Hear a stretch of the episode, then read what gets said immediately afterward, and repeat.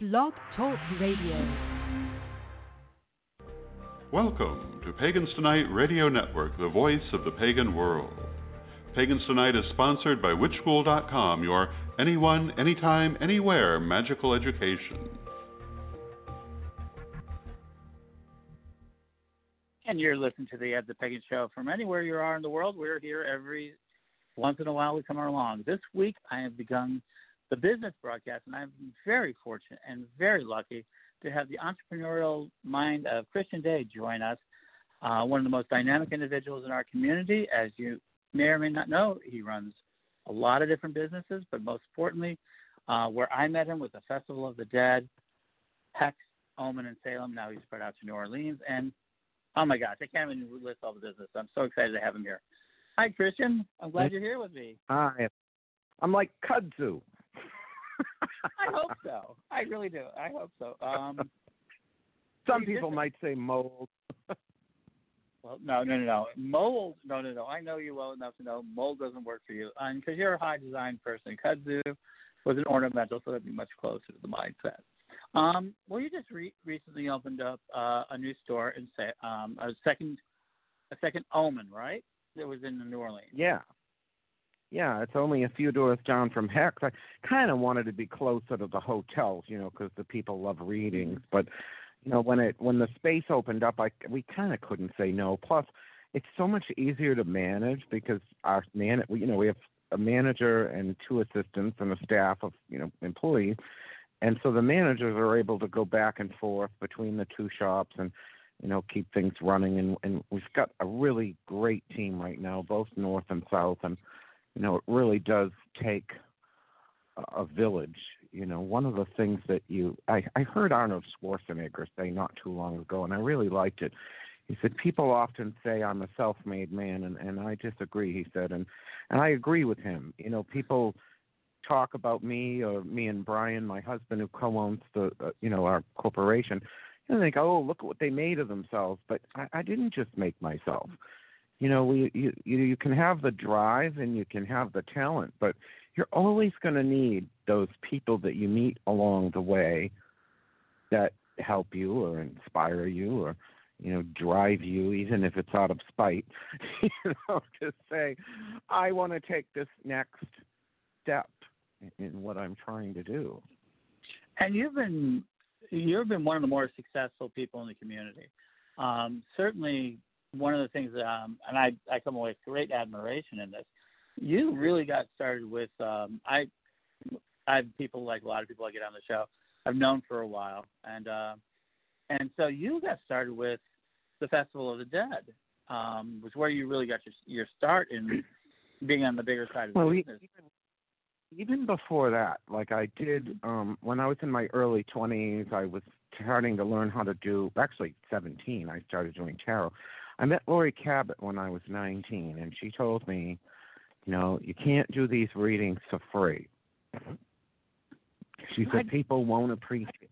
So people won't appreciate them. You have to at least charge them a cup of cocoa or an apple or something, you know. And it, and and she was right, you know. So there was an early period in my 20s. I would do psychic parties and things, and you know, when I was 25, I worked at Sean Poirier's psychic fair, which later became mine, and well, ours, and then mine and then now mine and Brian's because he passed away in 2007, Sean. But uh, mm-hmm. you know, that's when I joined his coven, and then in 2002, you know, after the dot com bust hit and I was broke as hell, uh, he and and Sean.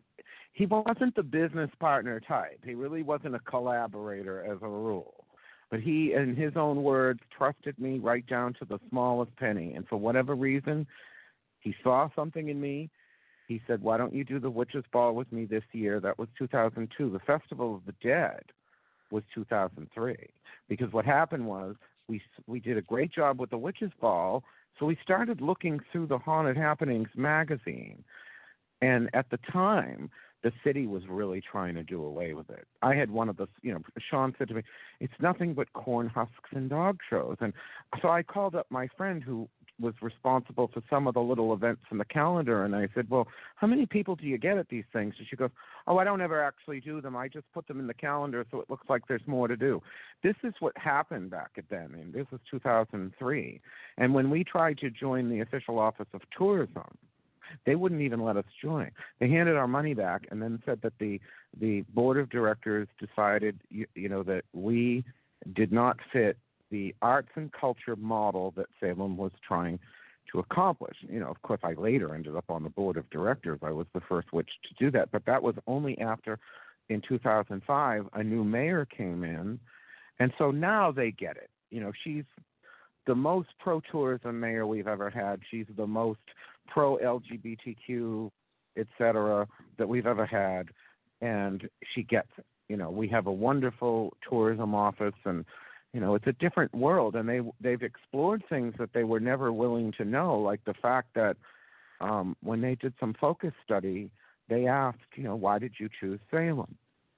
And you know i've been saying for years that the people visiting salem aren't just witches but they want to see witches you know and and they at the time the powers that be would be like oh you know witches and wiccans and pagans come to see these witch shops. I'm like it's so much more well, they found out that out of the people, when they said, Why did you choose Salem? they could pick all the different things. Well, 85% of those people included the modern witch. That's 890,000 people out of the million that come a year. and so you're looking at regular middle Americans that they, they're not interested in doing what we do. They don't want to find the goddess. They don't want to be sorcerers. They just want a little magic in their lives. And they want to understand what's going on in their lives through the medium of a psychic reading. And so, understanding that audience, I think, is the secret to what we do, and that we've never, we've never tried to, you know, I have found it, this happens both outside the witch community in Salem with, with, you know, the various museums and what have you and attractions, but also with witches themselves. They're always trying to decide what people should want rather than trying to understand what they want. And while I only have these businesses in tourism towns, Ed, I sometimes, know, I believe this is probably true everywhere. I think if you open a witch shop in Wichita, you're going to find that if you calculate your trajectory correctly, your number one market segment will be what I call muggle seeking magic. You know, regular people, it's like a Catholic visiting Vatican City they look up, or even a non-Catholic. You know, you could be a witch and visiting, you know, Vatican City. You look up at that Sistine Chapel. You want to be oh so close to God. You feel in God. You don't want to be a priest or a nun. You just want that little moment of God. Well, that's what witches are. It's people all over the world that they don't have time to mix things in a cauldron or you know whatever. They're not interested in worshiping the old gods. They just want someone like us to fix their life so they can go back to whatever they were doing before. Well, you uh, long ago introduced me to the idea of the witch as mercenary. The witch has always been a very much a traditional role of the individual you go to when you turn to all the other powers to be, uh, and then they turn to the witch finally because they're they have they have little choice because they don't know what else to do. You you you taught me that lesson it's funny you said my husband and I were just debating that very line in my book about you know the witches being magical mercenaries because he doesn't care for it as much. You know, you make us sound like we're out there for hire. I'm like, we kind of are. Um, you know, and as a high priest, well, he's a high priest of the Alexandrian tradition, and I am an initiate, and, and so I am in the pre. book. Right, and, and I oh, it's, it's, you know what you've got to read. Uh, initiation into witchcraft. If I had read that 32 years ago when I first started on the path of mm-hmm. witchcraft, I would have been an initiate and I wouldn't have spent 30 years making fun of them. Because I think that, like, you know, because they, you, you see a lot of these people, and you know they're online and they're whining about who's the, you know, it's like all those gay white men that are trying to determine what the most valid version of Haitian voodoo is. You know, I sort of look at these and I'm like, uh-huh. You know, it's not impressive. You know, all these initiates on all these Facebook groups battling it out over, you know, whatever the fuck color candle it is they're using, or you know, something. It doesn't impress me. Brian mm-hmm. impressed me when I went out to London, Maxine Sanders impressed me. You know, Mhm. the people of Alex's Mhm. couple I met at Treadwell's, they impress me, but a lot of these initiatives, they don't impress me. They don't feel magical. But at the same time, I've had to now that I'm in the process of reworking the Witch's Book of the Dead. I, I bought the rights back from Weasel, I mean Weiser, and um, sorry, and uh, you know I'm I'm in the middle of reworking it, and I have to revisit some of those old, qu- old quotes. And Laurie Cabot's writing the forward, so naturally she wants me to lighten it a little, you know, because I mean she did give me a blurb for the original, but she always had a little, you know, there was some things in there that she's like, did you really get to say that? And I am revisiting it and saying, well, what would I keep? And one of the things I'm keeping is witches as a magical mercenary because here is the thing there are two sides to the craft. And as someone who was not initiated for all those decades, I'm not going to come out and say I don't think I was a witch before I was initiated because I believe I was a witch before I was initiated. But I also believe that initiation for me has been the deepest form of witchcraft I've ever felt. But that being said, it has not changed that my basic view that there are two aspects to the witch. There is the work we do in our coven.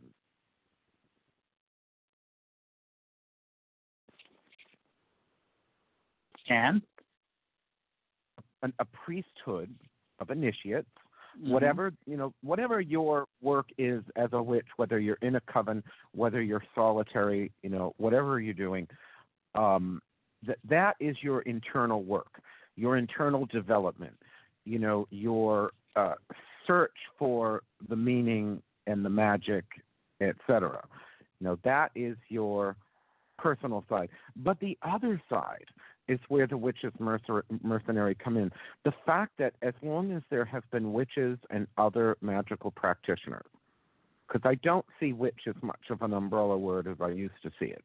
Um, you know, I think Laurie and my husband have finally gotten to me. Um, I don't see it as an umbrella word, but I do see like gold. You know, Joseph Campbell refers to the golden thread of mythology. There is a golden thread of magic that connects all these magical practitioners.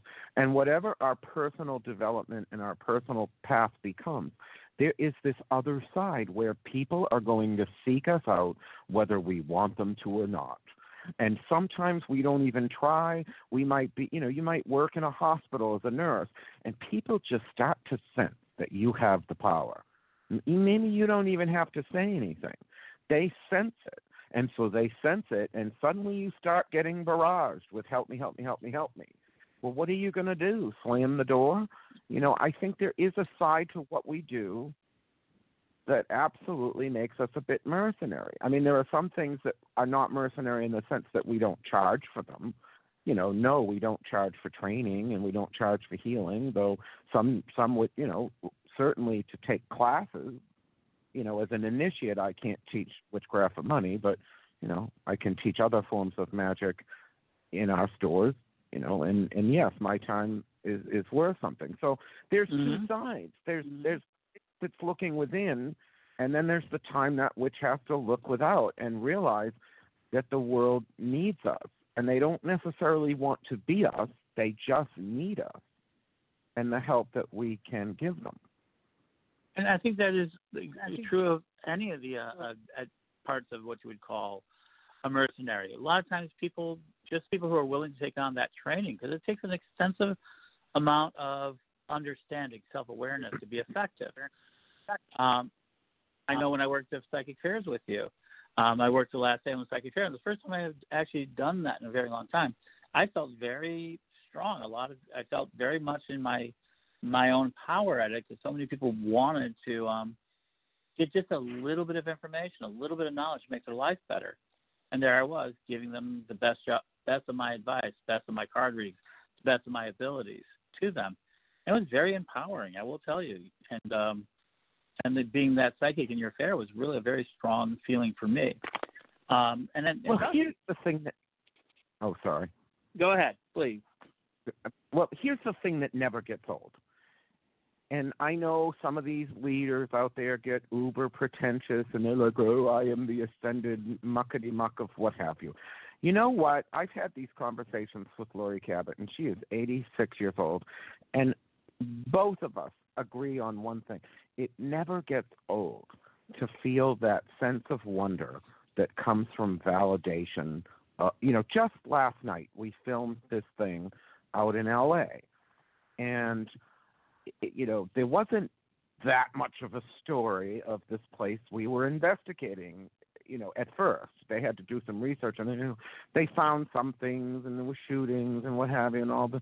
Well, the night before I'm supposed to go into film, I went into my alpha levels, you know, you lower your brain waves and, and, and go into psychic mode, or as I say in the book, the visionary state. And I decided to do a little remote viewing. And all I could come up with, I said, you know, they said it was some sort of, you know, tea room salon or some sort of thing, and then it was an art gallery and a an antique store, and and and I'm like, this was a speakeasy. I said this had some sort of thing to do with the prohibition and the mob and the, the you know, I said I think they even had a casino in there. So I come in, you know, of course I I don't really at first I didn't, you know, they interviewed me later and I I said it, but you know, at first when I came in, I I don't say anything. I'm just, and you know, it was great. They had a makeup lady. First time of all the TV I've ever done where somebody else, I didn't have to do my own makeup, and uh so the owner of the of the venue comes over to me, and it's a middle-aged Sicilian guy, Mm-hmm. and he goes, "Did they tell you this used to be a speakeasy?" And I, I'm like, kicking myself, thinking, I should have said something because now it's going to be like, oh, sure, you really saw that.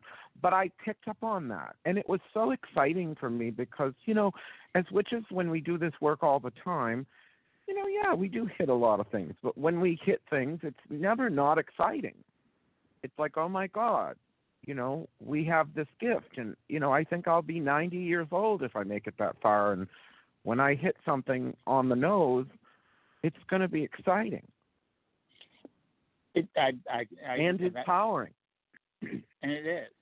And so, from you, so so we we talked about the fact that you started with a Halloween ball, you and Sean, um, who did a, an amazing job. And then you guys started the Festival of the Dead, and um, and then you had a tragedy. I mean, he he he passed from this world into the land of spirit, and you ended up finding yourself like in charge of something that you were the second in Oh. command of. And Oh. that that had to be, had to be startling. Second in I mean, technically we were equal partners, but in the reality, I mean, well, we were because there were things Sean would Sure. fight for that I would capitulate. But if I really went to the mat, he would cave too. You know what I mean? Like Of we course. each had things we were so passionate about, and you know, just like my husband and I are both equally domineering alpha bitch.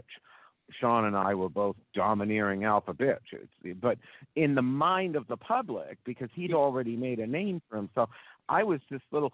Half the city called me Sean. I had no identity at all. And the day after he died, you know, this person, one of his former friends who, you know, wanted to throw a dig, I get this email. How does it feel to lose your meal ticket? You know, this was in 2007, the day after he died, right? So, you know, I'm like, my God, this is, you know, and I've said some saucy, you know, I have a salty side, but that was just on another level of, oh my God. But you know what? It still wasn't as bad as some of those so called friends. And I Mhm. had them that would come around after he died and they'd be like, are you sure you can handle this without Sean? You know, I, you know, it's. It, are you thinking of shutting it all down? And blah blah blah blah blah. You know, and then I had the goddessy people going, now that Sean's dead, you know, can you come back to the, you know, the sticky womb of the mother goddess's vagina canal, blah blah blah you know, and then I get these people from the Church of Satan, you know, because Sean was a member, and everybody, how do you intend to carry forth Warlock Crowclaw's satanic legacy? And I'm like, what the fuck? This is my legacy to live now. This is I Right. have to rise and fall on whatever the fuck I do next. Sorry if I'm swearing. I don't know if you allow it, but Oh, absolutely. Uh, my my audience wants the real story. This I just have to. I am going to rise and fall on what I do next.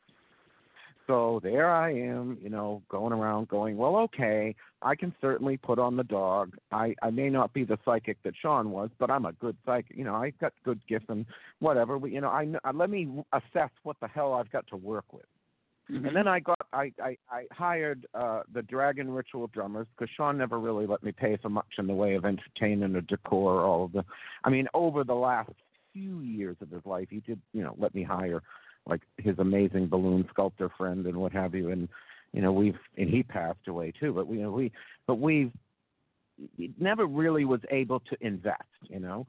So I had Fiona Horn come, and I declared her the Queen of the Witches in honor of the show Bewitched when they declared, you know, Samantha the Queen of the Witches. And uh you know, I I had the Dragon Ritual drummers and we almost tripled the ticket sales of the Witches Ball that year at the Hawthorne Hotel. And that was what I don't remember the author with that book, The Tipping Point, but that 2007 was the tipping point. In Mhm. 2008, I opened Hex. 2010, I opened Omen, and also Lorelei and I did the Salem Witch Walk, you know, tour together. And I gave that to her because I, I didn't want to manage it remotely from New Orleans. Because in 2012, opened Hex New Orleans. Uh, 2000, what is it? 17, I, we doubled the size of Omen, as you saw. It Mhm. tripled really if you if you count the back room and the seance room and the stock room and everything it's about triple the size and then 2018 we doubled the size of hex new orleans and then 2000 uh, well i forgot in 2018 we also started the spirit new orleans spirits and spells walking tour and then 2019 we opened hex new orleans so now my husband's like christian we're on a consolidation. We're gonna, you know, don't be crazy for the next, you know, I can't renovate. I, I'm not opening another store, you know, because I, I'm always, I get bored, and I want to go to the next thing. And now, when did you start Warlock Press? Is that this year's? oh, I forgot about that. Oh, I pay attention. But there there was too many things.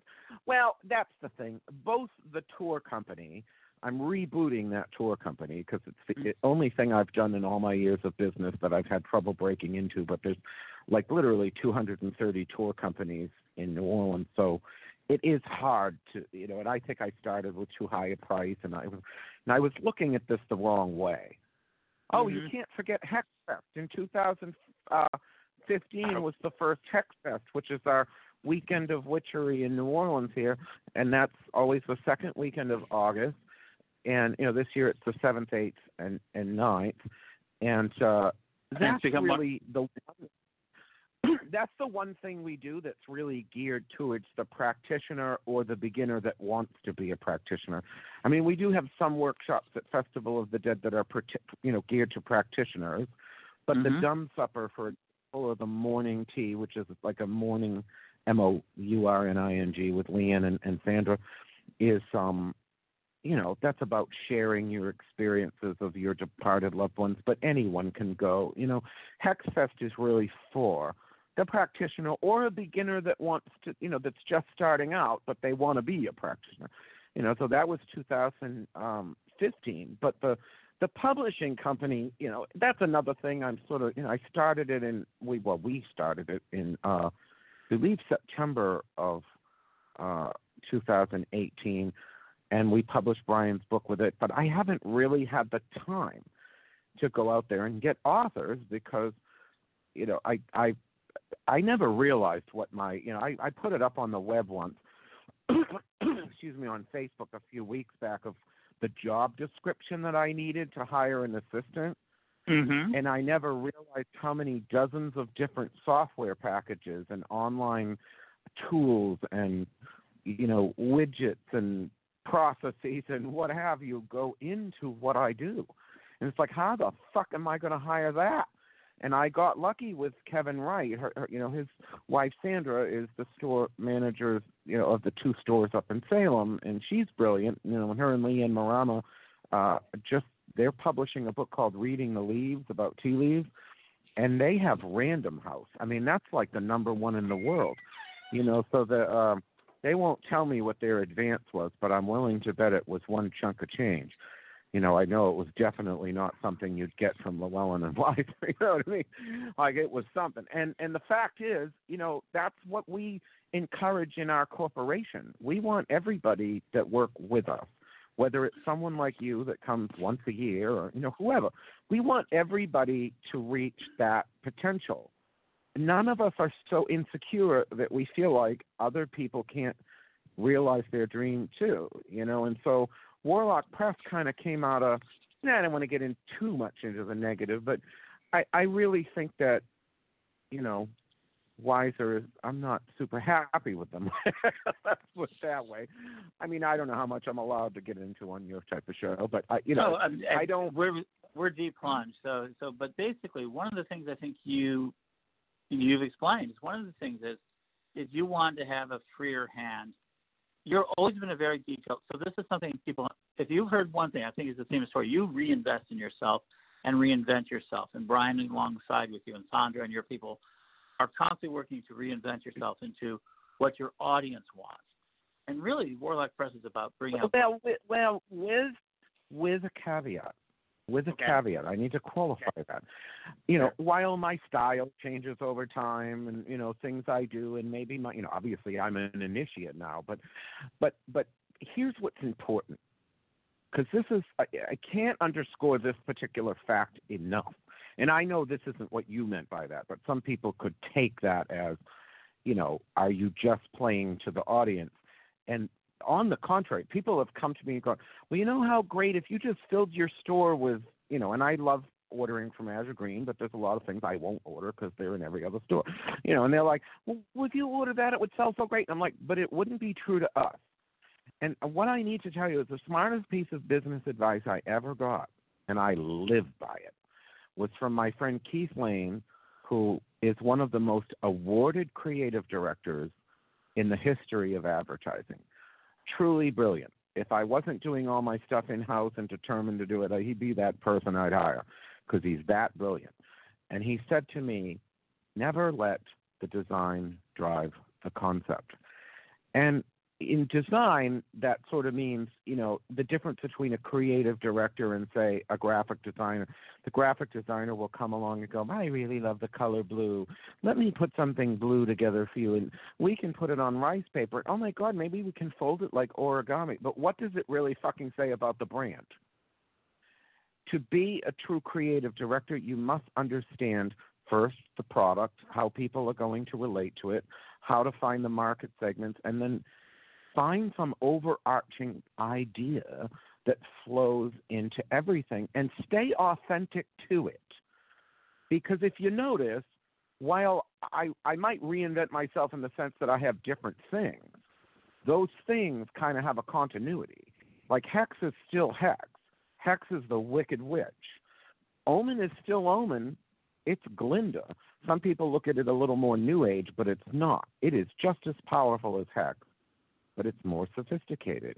We have more of the Egyptian and the Greco-Roman and all that city magic, whereas Hex has the the Norse and the Celtic and the tribal and the hoodoo and the voodoo. More get your hands dirty, tribal, nomadic. Eh, there are concepts to these things. Same with Warlock Press. And so, while, yeah, I do pay attention to my audience, but if my audience decides it wants what the fuck, uh, glitter wands, or you know, like whatever. I'm not going to carry them. Well, you didn't. I've never, never, never, I have well, never had in 12 years. Well, really, more than 12. What is it? 18 years since the first Witches Ball. Never once have I ever compromised the integrity or the authenticity of what I do. Never. And and people think so. A lot of people, you know, oh, he's just an entertainer. He's just a this. They have no idea. When Brian and I first started dating, and it got to the point where he'd be staying over. I'm working on the laptop, and I've got my spreadsheet up. It was the time when I came up with my witch's charms, which is kind of like a gree bag, you know, like a bag of things and what have you. And I'm doing all this research, and I've got Paul Barrow's books, and I got Cunningham's, and I got websites, and I got, you know, and I'm trying to research. And, and you know, this was just the preliminary, let's put these formulas together. And then I'm going to, of course, go into psychic mode and go, well, you know, I, according to these laws, you know, these things will go together. But do I psychically feel like they go together? You know, I have to do that too. So my, you know, my then boyfriend looks over at me and he says, "Can I ask you something?" And I go, "What?" And he goes, "Do you tell people what's in these?"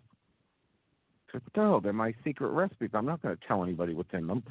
And he goes, "Well, with your name, you know, because I think he wasn't, you know, he's a super strict and devoted, but you know how a lot of people take me, you know, even he did probably at first, like, is this guy just some, you know, sideshow carniac? And he said, you know, with your name, you could put anything in them and they wouldn't know. And I said, but then they wouldn't work. you know what I mean? And it's like, and that has driven me. So when, so yes, in one sense, I reinvent myself in the sense that I get bored just being a shop owner, so now I'm going to be a publisher. But you know, in that regard, I'm reinventing myself, but I'm not doing it for the audience. If I were doing it for the audience, the publishing company that I do, well, you know, the stores do have their. I mean, well, it's it just is Muggle Seeking Magic. They are the number one market segment. But quite honestly, Sandra was smarter than me in that regard because Sandra and Leanne, when they wrote Reading the Leaves, she said to me from the very beginning, I took a page from your book. I am targeting Muggle Seeking Magic, which I didn't, by the way, target with my book. My book was more for, you know, not hardcore practitioners. It's not like the secret chasm of St. Cyprian's papery vagina or whatever the fuck, you know, like these super obscure books no one really reads. But like you know, I I did write it to be accessible, but it's not exactly you know collegiate. I mean, it's well researched more than most. But but what Sandra and Leanne did was so perfectly geared to that audience of the Muggle seeking magic that they got the largest publishing company in the world. That's not accidental, you know. And so with Warlock Press, it's not quite that in fact, Warlock Press is trying to be what Weiser used to be, or maybe Weiser never was. But you know, Samuel Weiser was. You know, he was collecting all those books in New York. Donald Weiser, you know, I think they started out on the right foot, but they've really, you know, I'd love to say that they are now, you know, they are to. If Llewellyn is Walmart, then they would be Target. But frankly, I think Llewellyn's stepping up their game. You know what I mean? They've really stepped up their game. So they might have a higher tier level, in my opinion, than Weiser right now. You know, and it's it's it's it's very sad. You know, and the way you know it's part of it is their corporate restructuring, but it was very disappointing. I'm not saying anybody owes me a handout. But my editor at the time, Amber Guetebier, who I can literally name because she will back me up on this, and so will Denise Alvarado because I'd forgotten this she actually put this on her wall, and it actually brought a tear to my eye because I'd forgotten it. I had pushed Denise Alvarado many years ago to submit her self-published Voodoo Hoodoo spellbook to uh, Weiser, and then I'm on the other end going, you know, take this book, take it, you know. And so Amber, you know, asked me, should I throw this away? What's I'm, I'm like, no, no, no, no, no. You've got to take this book. You need to jump on this hoodoo thing. This is the next thing. You know, blah, blah, blah. I gave them that fucking genre. I also pushed Orion Foxwood on them because Amber's, well, what about this Orion? Oh, no, you need him, you need him, you need him. And the Appalachian granny magic and the whole, I pushed this entire genre on them that they A, didn't want, and B, made a fucking mint from. So, and, and never mind the fact that I sold, you know, how many tens of thousands of books from all these shops all these years. I was the the best-selling new book that came out the year it came out, outsold Gramercy and then some that year. So, do I think that giving an incredibly well-written book, because I am neither nepotistic nor cronyistic. If you Ed know me at all, if I thought Brian's writing sucked, or I thought he didn't have the talent, I would not push him forward. I've never been that way, and I'll never be that way. In fact, quite the contrary, I surround myself with people uh, with talent. I don't know that I would have married him if he didn't have talent. So, you know what I mean? I'm I'm very much about surrounding myself with these fucking alpha dogs. So do I think it was kind of shitty that they tell me, you know, oh, initiation doesn't sell, blah blah blah. When first they looked at it, and I wrote my proposal, and by the way, I gave my marketing plan that I used. uh, You know, we only submitted to Weiser. I gave my marketing plan to Sandra and Leanne, and they edited their marketing plan based on mine. And I'm not saying that's entirely responsible. You know, I think their amazing talent is, but it doesn't hurt that they got the fucking number one publisher in the world, and my marketing plan was part of that. You know how I structured it and what you know I said we would be able to deliver and that we would be buying all these books and you know all of this you know to put in our stores. And when I was going through, and you know how you have to say these books are my competition, and I'm like, you know, I'm writing Brian's proposal, and you know, because I've done them before, and I'm like, well, all these authors of initiatory books are either dead or they're too old to go around and you know sell their shtick. And you know, you've got this one book by Thorn Mooney, which is actually a really good book, and she was at Hexfest. I fucking love Thorn Mooney. But at the time, I mean, it, it had Wicca on the title. I sort of teased her about that, you know, and it was much more religious in tone than it was a magical book. So I said, well, there's this book, but I don't know if it's going to do well or not. But if it doesn't do well, it doesn't necessarily fit in exactly the same category because it feeds the word witch to the traditional witchcraft people, as I call them. You know, the 1785 of 1592 of 1734. Uh, I always intentionally get it wrong, but the point is that it feeds the word witch to them. I said, so, so Judika tells me, well, if it's not competition, you should take it out. So I take it out of the proposal. Well, don't you know that when they deny the book, here's why they, this is the exact reason they denied the book. Well, Thorn Mooney's book only sold 200 copies in the first two weeks through BookScan. Well, first of all, you know as well as I do, Ed. BookScan Nielsen BookScan ain't tracking fucking all those occult books and you know, bookstores and small witch shops and Oh, what have no. you. They're only, oh. tr- but you cannot go by BookScan with occult books. You can't. You can't. So I might add, we're gonna we are going to be putting all four of our books into BookScan. So fuck off because now we're going to be really because if they, all these hater authors that love to trash me all over the place, they could actually get their book up higher in Weiser. Uh, I mean, in BookScan if they were actually in our store as opposed to pissing me off. So you know, because we're going into books, which means we're going to be among the only occult bookstores in the in America that are being tracked by BookScan. So that's why they get rid of us. But you know, Brian figures out, well, wait a minute here. Why are they basing our denial on Thorn Mooney's book when they had us take that out of the proposal? Isn't that just a little bit suspicious? You know, so I was really by that point I'm like 24 hours later I had a website and a logo and a fucking Warlock press and I'm like I'm kicking around. I I I they wanted thirty five thousand dollars to buy the rights of Witch's Book of the Dead back. I had a friend call and my he'll never tell me what he said, but my guess is he educated them, you know, because they have a whole new staff. Amber is gone. There's no Weiser staff. There's Judika. And then they got this new publisher guy that used to publish for uh, Shambhala Press. You know, his claim to fame is he published a book called How to Sit Like a Frog. I don't know what that has to do with the occult, but I don't really see Peter Turner as somebody that should be curating anything to do with the fucking occult. Sorry, but that's the truth. And so, anyway, um, so they, you know, they deny this book, and I'm thinking, well, I'm just, you know, let me do this publishing company. I sort of lost my train of thought here. I've been rambling. Um, I do want to do that. I'm getting old. But my point is that, you know, here they are. None of the original staff are there. It's Weiser, it's Peter Turner. Peter Turner doesn't know anything about this initiatory stuff. That decision had to come from Judika. And I get there's a lot of witches out there, include you know, I know for a fact that she was sniffing around in the 80s throughout New York wanting to get initiated and nobody wanted her. So she's yet another one of these witches that hate initiatory craft. And so they they they they say, "Oh, well, it doesn't sell Thorn Mooney." Well, I heard Thorn Mooney Jason Mankey told me that book did really well. So it, you know they're just going by book scan. But here's the other thing.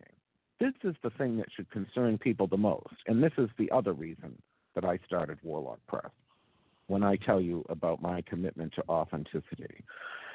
So Judika says to me, you know, if Brian would only write a book about Norse magic or hoodoo, he, we'd be able to publish him.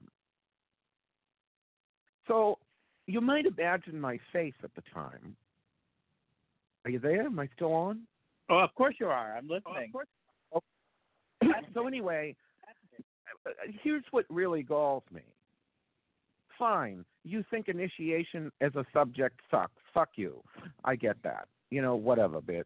But this this is what's worse. This is what every Weiser author should be sitting back and saying to themselves.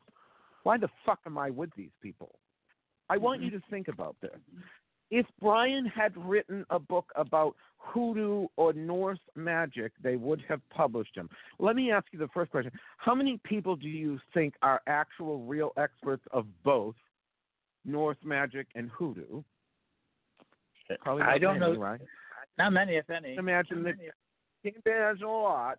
What, in other words, Ed, what they the message that Judika sent to me was it doesn't really matter whether Brian knows anything about Norse magic or hoodoo, but if he managed to cobble together a fucking book about it, they would publish it as a favor to me. But they couldn't, or you know, because they think it will sell. But they couldn't put. I mean, his book is spectacular. I mean, it really is, and I'm not saying it because I'm I, I'm the one that edited the fucking thing, so I had to go through and correct, you know, whatever little grammar there was. He's really good, so I didn't have to do a lot. And of course, m- you know, Marta Carell helped me with editing. She's a great. If you ever need a book editor, Marta Carell is is fantastic, and um, you know, but it was a great book right out of the. I mean, he his research is so fucking impeccable. he brought truths to the old initiatory mystery cult that people just were not talking about.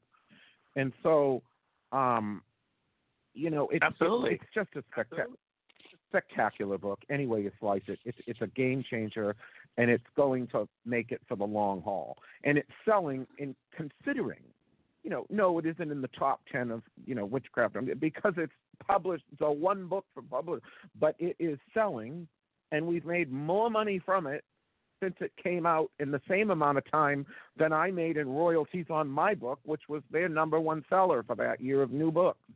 So, you know, hey, you publish it yourself, you not only make more money, you get more control. And you know, when I when I went to buy, oh, that's what I lost my train of thought. So I went to buy the rights to my book back because at this point Mhm. I'm just disgusted. Mm-hmm. I wasn't just disgusted that, you know, no, I'm not into nepotism or cronyism.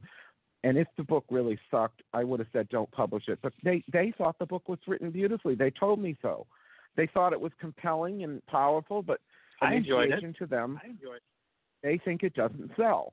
So anyway, I want my fucking book, you know. So I had a friend of mine, I won't name my friend, and I, my friend will never tell me what he said to Peter Turner, but uh, you know, I'm sure he gave Peter, who had no real knowledge of who I am, an education of what it might be like if you don't sell me back the rights to this book at a reasonable, you know. So the next day it went from thirty-five thousand to ten, you know, and I bought it, and uh, you know, I think it was either that or they're like, this guy will just never stop. Mind you, I still haven't, but it, it would have been worse. I would have been ten times worse. I would have. It would have been the great war of my life in a life filled with some conflict, and that would have been the greatest of them all because I, you know it's not just the personal issues how they treated my husband how i felt they respected you know my interactions but also the fact that they're willing to publish things on subjects just because they're about that subject so that has to make you question the authenticity and expertise of every Weiser author including me you know what i mean it's like am i really Oh, absolutely. they just publish because i stuck Witch's Book of the Dead on the cover. It's depressing. You know, and I realize I got a little tangential from the subject of the show, but at the same time, in business, you're going to deal with this sort of shit. If you're going to have the business of witchcraft, there are times you're going to have to be one motherfucking shark. You know, you're going to have to be a shark. When I had uh, dinner with Phyllis Curott, one of the reasons she loves you and me is because we are just so unabashedly what we need to be to be what we need to be. You know, we have to do what we have to do to make this fucking carnival go and the and the carousel spin. And it's There's- why you and I we have had our days. You you and I have had our knockdown and drag. I think the reason we always come back around is there's a respect for that drive, the intellect, the you're one of the only people that understands like my audience. You and Phaedra. I've seen you both, you know, on these things going, well, I don't know why you think a boycott's going to work. You know, it, it, very few pagans, are, you know, they're not the ones that are keeping it all going. So they could, and you got that. But most of these people, and they always come around every few years or a couple of years. Let's just all scream. You know, they were all going to boycott Hexfest be- last year because I stuck up for Utu, which Doctor Utu, which I felt I needed to do. And I gained nothing from that. I only had to lose. I had nothing to gain. But if you know me, and you do, there are times I will speak up for a cause of justice, even if I've got Mhm. nothing to get out of it, because I feel like it's the right thing to do. And, you know, then again, somebody started this whole, we're going to boycott every person presenting at Hexfest, if, you know, and it, it it fizzled out in 24 hours because all these people are like, "Fuck you! Don't tell me where to go." No one has pulled out of Hexfest in that regard. Not one person. Not since I've started it. Oh, then Yeah, but- why should they? Oh, then, no, it's one of the things you've held the ground. Oh, right. So, You know how they do that to some people. There are people that will. Oh, I'm look at what pulling out of that event. Sephora. No, Let me take a note. Let's No, see what happens happened to Sephora. They I'm pushed sorry? them out of the market. Sephora makeup. They pushed them out of the market. And you know that was a Yeah. big makeup company, and it was a small pegging company, a small witch company behind it, and they pushed them out of the market. I Um, don't like if this woman I'm about to mention. I don't like that she's a Trumpy, but my guilty pleasure is Blair White, who's this transgender Republican on YouTube. Who I just she's so common sense, and her line is "I'm uncancelable," and I'm starting to. Think, I remember having coffee with you, and I'm looking at that uh, Witch Wars Defense Manual, and you've got that biological, chemical, and nuclear bullet list of all the things that pagans and Wiccans and witches do to each other to take each other out of the game, and you know it pretty much works every time, and all this. And I'm going through the list, and at the time I didn't have them all. Now I have them all. I You have have- them all. I You have the master I have You've done that. I have checked every fucking bullet on that list, and I'm still here. And and and and that is not to brag. What that is is to say that you people out there are your own worst enemies if you let these fuckers drive you out of the fucking, you know, into the wilderness. Most of these people that get canceled, as they say, are Mhm. really canceling themselves. Because if you have enough fuck you and you, look at Kathy Griffin. She had all those shows canceled. She just thought her life was over. And yes, she's still having trouble getting back in the game. Fucking, she sold out Carnegie Hall in less than 24 hours, bitch. Like, she just kept on, just no matter how bad it got and how much she cried and how sad she was, and her mother's going through dementia and everything else. She just kept fucking going. And that's the secret. Just keep Absolutely. going. And so if you find, yeah, they're going to say, I, you know, somebody told me today that I was a serial abuser or some fucking shit. It's like, whatever. You're all going to have your opinions. I'm an asshole at times. Fuck it. But at the end of the day, I'm still here. And until, you know, coronavirus or whatever the fuck else takes me out, I'm going to be here. So, and I know I'm going to be here because I know that the real secret to this is perseverance. And I only learned that in 2016. You know, when my husband was much smarter about this, he said, Christian, from what I can see looking at you, all it seems to happen is you seem to get emotional about it, but there doesn't seem to be any real cost to any of these haters. And this was when that crazy guy in the tract house in Florida was, you know, stalking us and putting up websites and, you know, my social security and everything else, you know, and all this.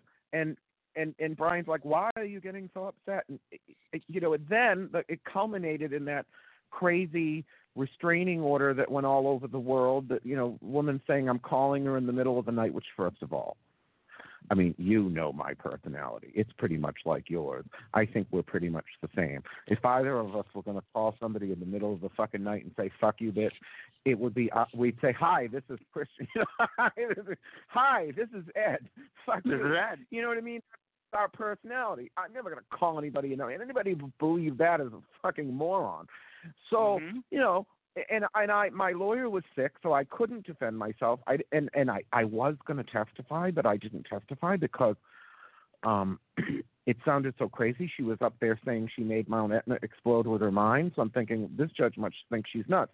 But there's all these TV cameras there, so she's a little old lady. They gave it her. Well, a year later, I showed up there for the you know she wanted a renewal for life and all that. They didn't even renew it once. Like I went in there with a horde of witnesses.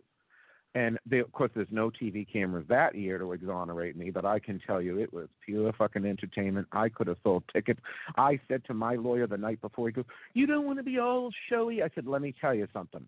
If it's the same judge, he wanted that show last year. There's going to be a show this year, and guess who's going to be wearing that fucking top hat? It's going to be me.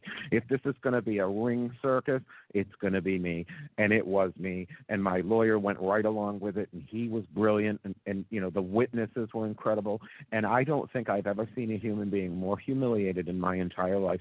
So I don't think she's ever going to go there again. Maybe.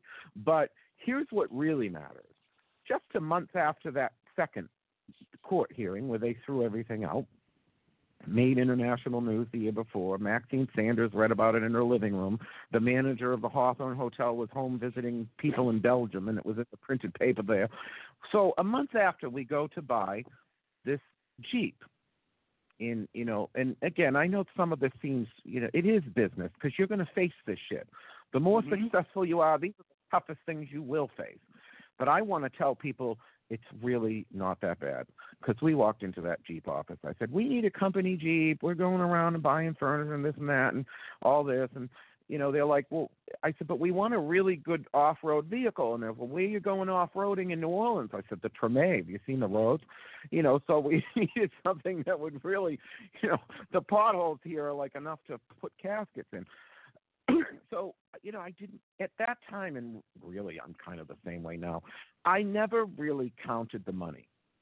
It was all about doing the next thing because I was bored. I never knew what I made. I'd call up the bookkeeper and, and my accountant, and I, I'd tell, you know, Jim, Pam, you know, does Mama have enough to take a vacation? I see that there's money in there, but how much do I owe to the IRS, and who do I owe to this, and what's coming out, and what's going in, and what's this? You know, because I'm bad at that sort of thing. I never knew. And then when we incorporated in 2014, well, now we have, you know, actual uh, complexities and structures and things that didn't exist as easily before. So they wanted to know what the company made. And normally I wouldn't be this trashy about, you know, amounts, but I'm going to do it because I want uh, there's a lesson in this. I want people I want people to I'm saying this. I'm doing my own celebrity net worth, not to brag, but to show people what they can accomplish Mhm. and what hate what hate can accomplish. Because here's uh, not your hate of other people but their hate of you what that can accomplish. So i go in there and you know they want to know what does the company make? Well, i don't fucking know. You know pam what, what did the company make you know in the last fiscal year which you know just ended september 30th go uh, 1.8 million i said oh, I- i'm looking at brian i'm like where did it all go? You know, because my salary isn't, you know, even. Well, you've always reinvested everything back into your businesses. I, I put it all back into the business. I don't count it. So you know, we we don't make. We're not poor, but I live in a you know in a renovated house. Of, I live in a flipper. It, you know, the house cost about three hundred. It's not like I'm. You know, that's not a cheap house, but you know. People living in much more expensive houses than we have. You know, it, it, it, I'm not wealthy, but you know, she says 1.8 million. I'm like, so then I said, well, I just out of curiosity, what was the previous fiscal year? 1.3. So I come out of there and I said that it took that. Mm-hmm. You know, I'm such a per, I'm such a creature of fact and numbers, you know, Brian has a much more insightful persona. He, you know, he's great for me because he keeps me on the the, the path, you know. But but I said to him, I finally get it. I said, in the year since that restraining order that made international news, and that horrible person in Florida attacking me and Lorelei and Penny Cabot and Laurie Cabot, my father as he lay dying of cancer, stalked Starry Ravenhawk of New York through the streets of New York, followed her from her house, and then took a picture of her waiting for the bus so that he could say to her, I've been with you the whole day. And there's a warrant for his arrest in New York City. And by the way, he was a minister in in Phone Call Ladies Church by the by. She ordained him because of the things he was putting us and Laurie Cabot through, because she hates both us and Laurie Cabot. Now, a friend of mine that's mutual with her, who's still friends with both of us, but she did call her up and scream. Next thing you know, she got the guy's resignation. He's no longer a minister, but he never should have been one to begin with. But the point being, all of that, there was that, you know, stupid comment I made in 2014 that, you know, I the one bad thing I ever actually did that was true. And, you know, then there was the people saying I walked up to someone at Treadwell's and said I wanted to rape them. And then Janet Farrar forwarded it and everybody, you know, jumped on her bandwagon. And we're fine now. We've since had a conversation. Mm, you know, I respect her work. But it really did damage me, you know, that you know, all of those things happened in that fiscal year. Absolutely. And we went up Absolutely. we went up half a million motherfucking dollars. So is after I mean the very worst year of haterade I'd ever fucking experienced. It was the only time I you know, when the thing with Janet Farrar happened, I actually my husband had to call the police. I departed from the the beautiful hotel we were staying at in London, and I was going to throw myself in front of a bus near Buckingham Palace. It's one of the only times I ever felt suicidal. I was bawling my eyes out. I thought everything was over, and I just got this epiphany, and I'm like, I will live if it if it means spiting these motherfuckers that I'm still here. I won't give them the satisfaction. I was so irate and you know, it, it, it, that came out of the tears. And again, because I'm believing all of this, I'm believing that all this hate has power, and I'm confessing all of this because I want these people out there that are listening to this to know I have my fragilities too. I'm not made of rock. There are times I'm very sensitive. I'm more sensitive, I think, than many people realize. But I'm also here to say, let them fucking hate.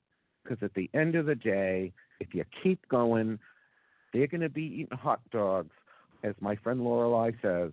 They're going to be eating hot dogs while you're eating, drinking a fucking margarita on a tropical beach. So fuck these people because if I can survive all those attempts to cancel me, they called Hexfest, uh, you know, a sausage fest, a transphobic fest, a racist fest, or this or that. And here's what's funny: Diana Rajchel, who's an author with Llewellyn, I don't really know her very well, but she's a very social justice warrior, which I don't tend to always get along with. But for whatever reason, she decided to go to Hexfest. and I didn't even know she was there. And she goes on her wall and she posts how she went to the Bad Kids Festival, and she said it was the most diverse festival she'd ever been to.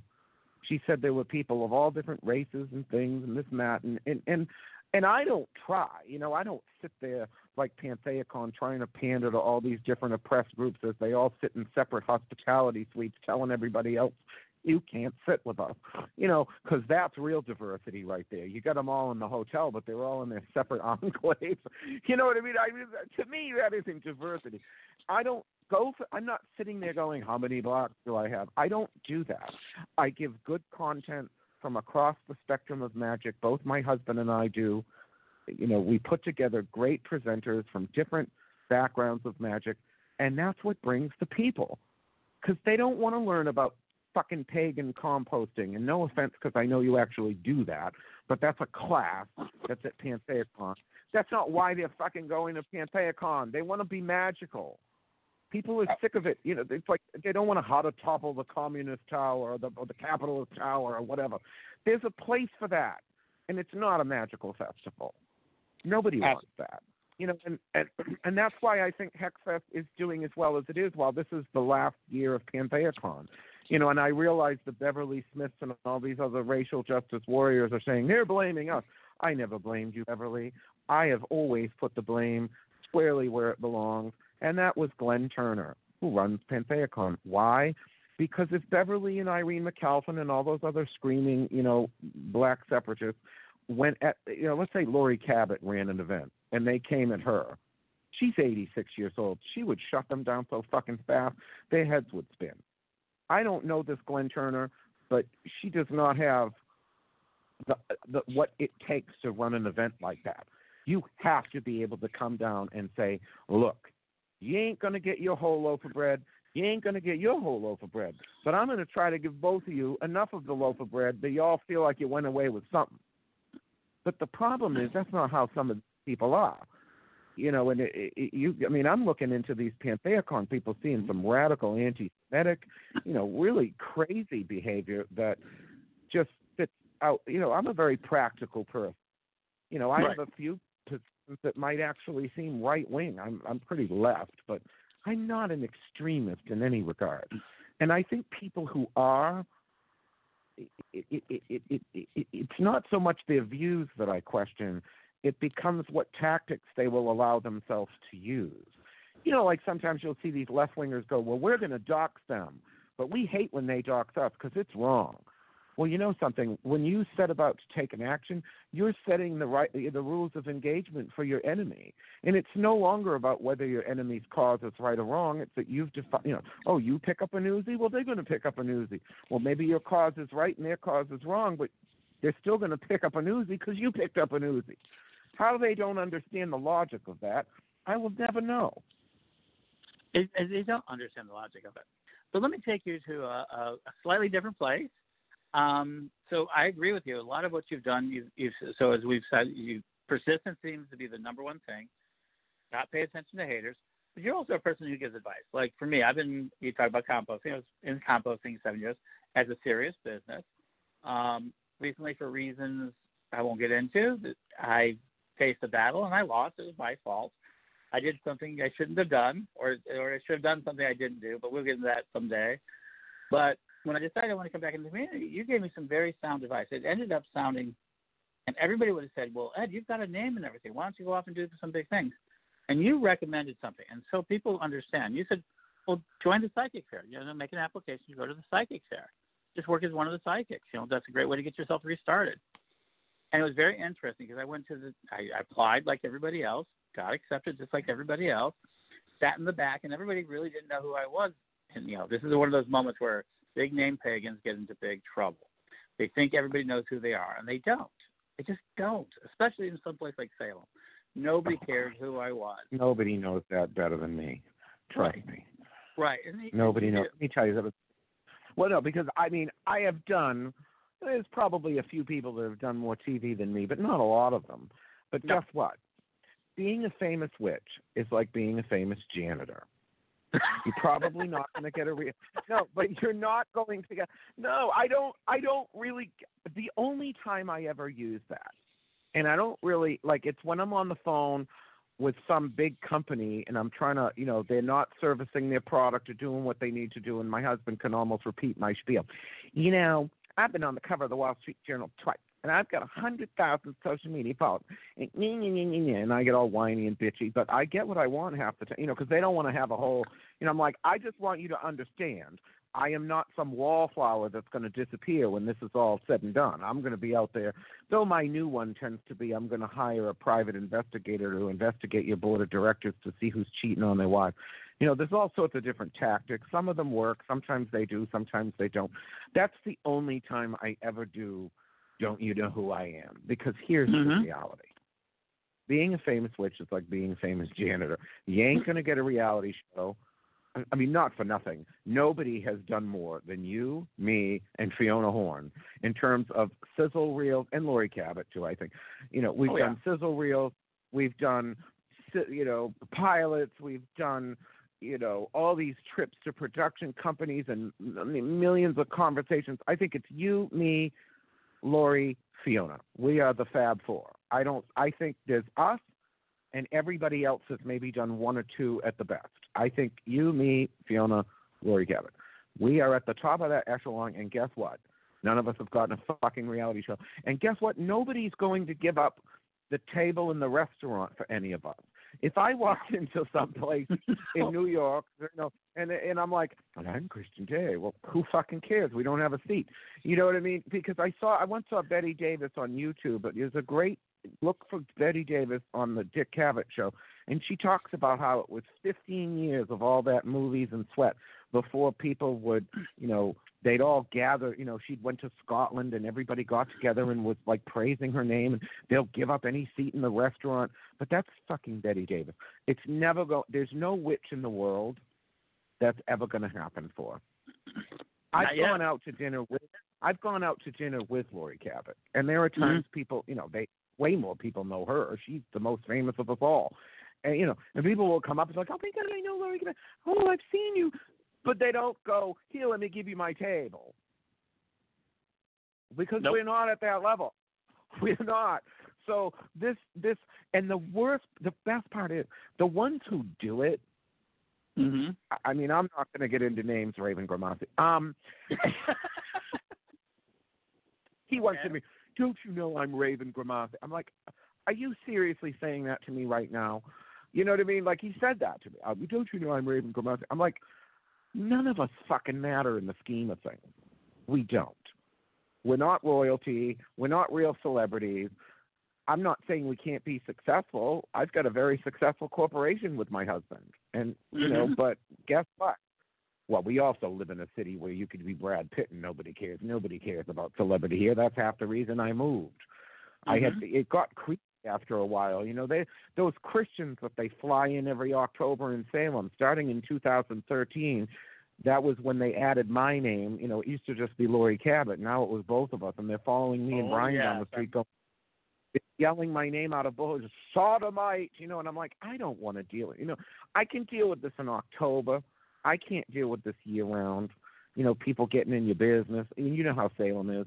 Everybody knows everybody. You know, within five minutes, your business is all the way down Essex Street into Pickering Wharf, and it's like, I can't live like that. You know, I love my friends in Salem, but I can't live like that. And so people understand. I gave up a lot of publicity moving. You know, once in a, you know, I did just get flown out for something, but I do not get the publicity in New Orleans that I got in Salem, and I frankly don't care. I know it costs my business to a point. I, you know, we'd probably do better if we had more, but we're doing great. You know, we're if we're not in the top five, I mean, I don't, you know, I don't know that anybody at Llewellyn pays what we pay our managers. I oh, don't, oh, I don't know, know. who pays what. so. I don't know. I don't know what their pay rates are, but I can tell you, people, you know, they get PPO insurance, and you know, and it, there are if you're working for us and you you know you show shine like a rock star, you know, we will elevate people to management positions from within. You know, this is a a growth company, and so you know, I just hired Kevin as my assistant, and now that finally frees me up to focus more on the tour company, which was faltering and I mm-hmm. you can just imagine how that every business I've ever done has been profitable in the first year except that. So that's like telling me I have cancer. You know what I mean? So like I have to go in there and retool everything. And and and so yeah, I have my failures too. And you're gonna have your failures. You know, anybody listening to this that wanna pursue witchcraft as a career, you're gonna have your failures, but if you learn to understand your audience you know that there are that the audience is much bigger than first of all practitioners are ninety percent of the time ain't gonna buy your shit. You know who has the most practitioners? Much as i find her repulsive but i'll tell you she gets it. If if you're gonna go for practitioners do what junkie sarah lawless did and make belladonna butter because most people are too afraid to make that because they know if you put too much in it you might die so she's got a Huh. good thing going with her bell. She's got a good thing going with her belladonna butter. I think she's cuckoo. I think she thinks every man in the pagan world is a rapist. I think she thinks every man in the pagan world rapes her. But cuckoo, but whatever. she's got a good thing going. She makes these belladonna butters, and everybody buys them. 'cause- well, I don't buy. I've never been high or drunk, but the point is, they're buying them because they know if they tried to make them, they'd probably die. You know, you're talking about a poison. But if you're not going to be Sarah Lawless and you're not going to make any belladonna butter, then remember that what you're selling, whether it be readings or products, make sure there's an element. You know, remember the broom closet. Do you remember the broom closet? I do remember the broom closet. Absolutely. And it was a lovely store. I liked Jeannie, the owner, because she was a fool. I went in there, and you know me, I try to help people. My husband's favorite comment is, you know, he he literally says to me, he goes, Christian, I see you on the phone giving people the advice that we live by and then they go in a different direction thinking you're trying to mislead them and it amuses me and there might have been a little of that in you Pickering Wharf um I'm Oh, I'm. I'm, But I'm, I'm, yeah, I'm pretty is, out I'm I telling you if I if I don't want to help you, I just won't give you advice. If I give you advice, I'm not saying I'm always right with my. I've been wrong, but you know my advice has been wrong. Rarely, but it is. You know, but if I give you advice, it's coming from the heart, and it's what I truly feel and, and think, and logically. That's the other thing. I'm not just saying my feelings about something. There's a gut instinct and a logic behind analyzing what you're telling me you want to do, and where and how I think it will do best. Uh, And so, excuse me. Um, I think. uh God, where was I going with this? Oh, my house. You know, I try to give people this advice and I try to take it. You know, but I try to evaluate who's giving me this advice. Does it seem sincere? Do they, you know, do I think they know what they're doing? And so we're all kind of pushing ourselves forward. But, you know, I think if you're going to do this, you want to know where your audience is, what they want, how much you can give it to them within your integrity, because that is a factor. There are some witches out there that will just put anything in a bottle and sell it, and it probably won't work and that's fine if you know they might be making money hand over fist. Some of them are. I've seen people making serious coins selling snake oil. That can't be me. So I've had to find this way to let me do what I feel is authentic within the scheme of what I'm doing. And and and then make it happen, you know. And I feel like if you analyze everywhere in the world is going to have that muggle seeking magic. I don't care where you are in the world there's going yeah okay tourist towns there's going to be more of them especially new orleans and salem which are both known as magical cities but i believe this is true anywhere. I think it, like i said if you open a witch shop in wichita there's going to be housewives up there looking for a reading. And then if they like your reading they're going to want to hire you to do a psychic party at their house. So yeah it won't be in your store but you get to go to the house and make all this money in one night and it, there's so many ways and and diversity is another key. You know, I have found Mm-hmm. that the big, thing, you know, what you call reinvention is essentially my diversity.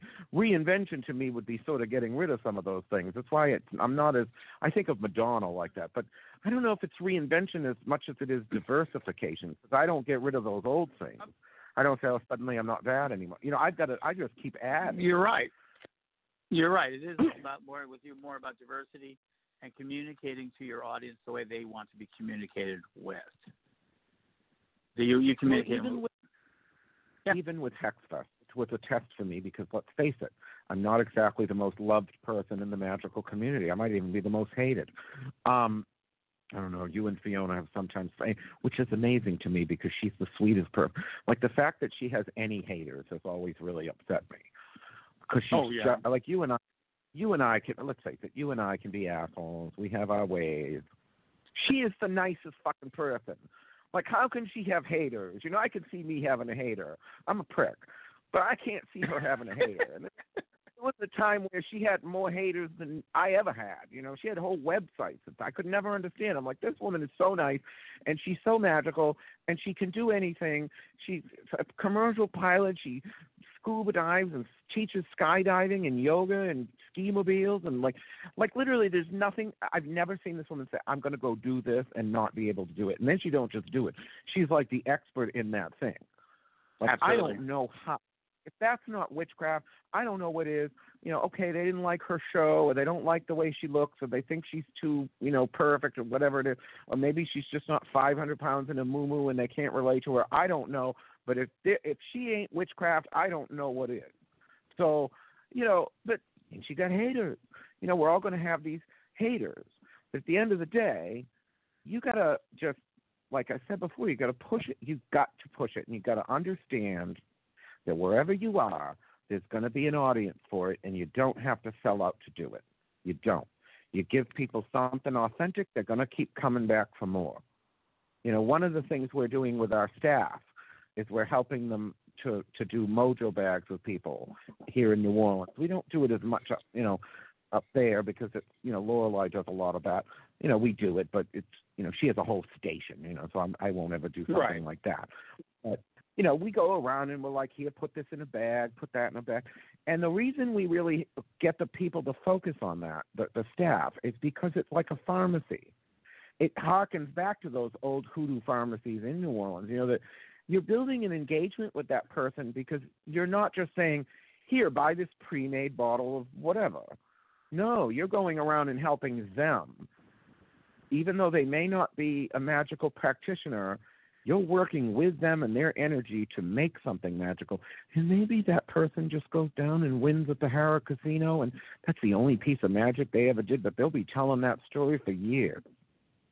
They'll be saying, "Oh, I went to that, they helped me win at the slots, and I love those witches," you know. And Mhm. and you've got a fan for life, and and and and you don't have to pander to them and you don't have to over you know i think they oversell it you know here give me two thousand dollars for this working well then you end up creating the opposite effect which is if your two thousand dollar working doesn't you know turn a trick you know those people are all over rip off report and that's why i don't do that i'm not saying there's no place for that that's just not my way i'd rather work with people on a you know thirty dollars worth of mojo bag because at least you know if they don't have the best success for it they're not going to implode. But at the same time, people come back to us again and again and again because what we do works.